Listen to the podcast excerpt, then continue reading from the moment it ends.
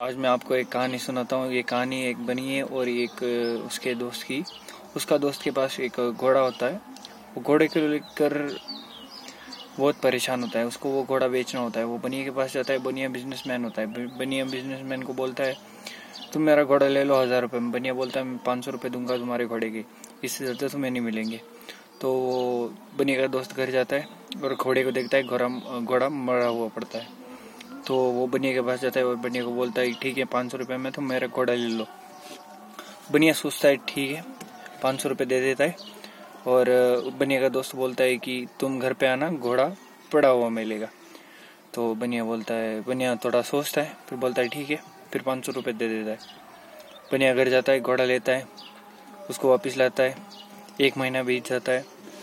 तो बनिया का दोस्त वो देखता है, अब उसके साथ धोखेबाजी तो कर दी, पर कुछ ना कुछ तो करना पड़ेगा।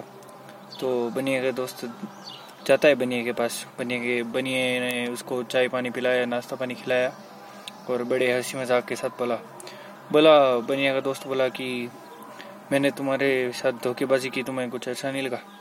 तो बनिया बोला, नहीं नहीं, ऐसा कुछ नहीं है। मैंने उस घोड़े की लॉटरी निकाल दी थी। एक रुपए में घोड़ा लेके जाओ। ऐसा अखबार में छपवा दिया था। तो दस हज़ार लोग आए सबने एक एक रुपये दिया। जब घोड़ा मरा हुआ निकला तो जिसकी लॉटरी लगी, उसको मैंने बोला, वापिस ये ले, तेरा एक रुपये पकड़। Hope you understand something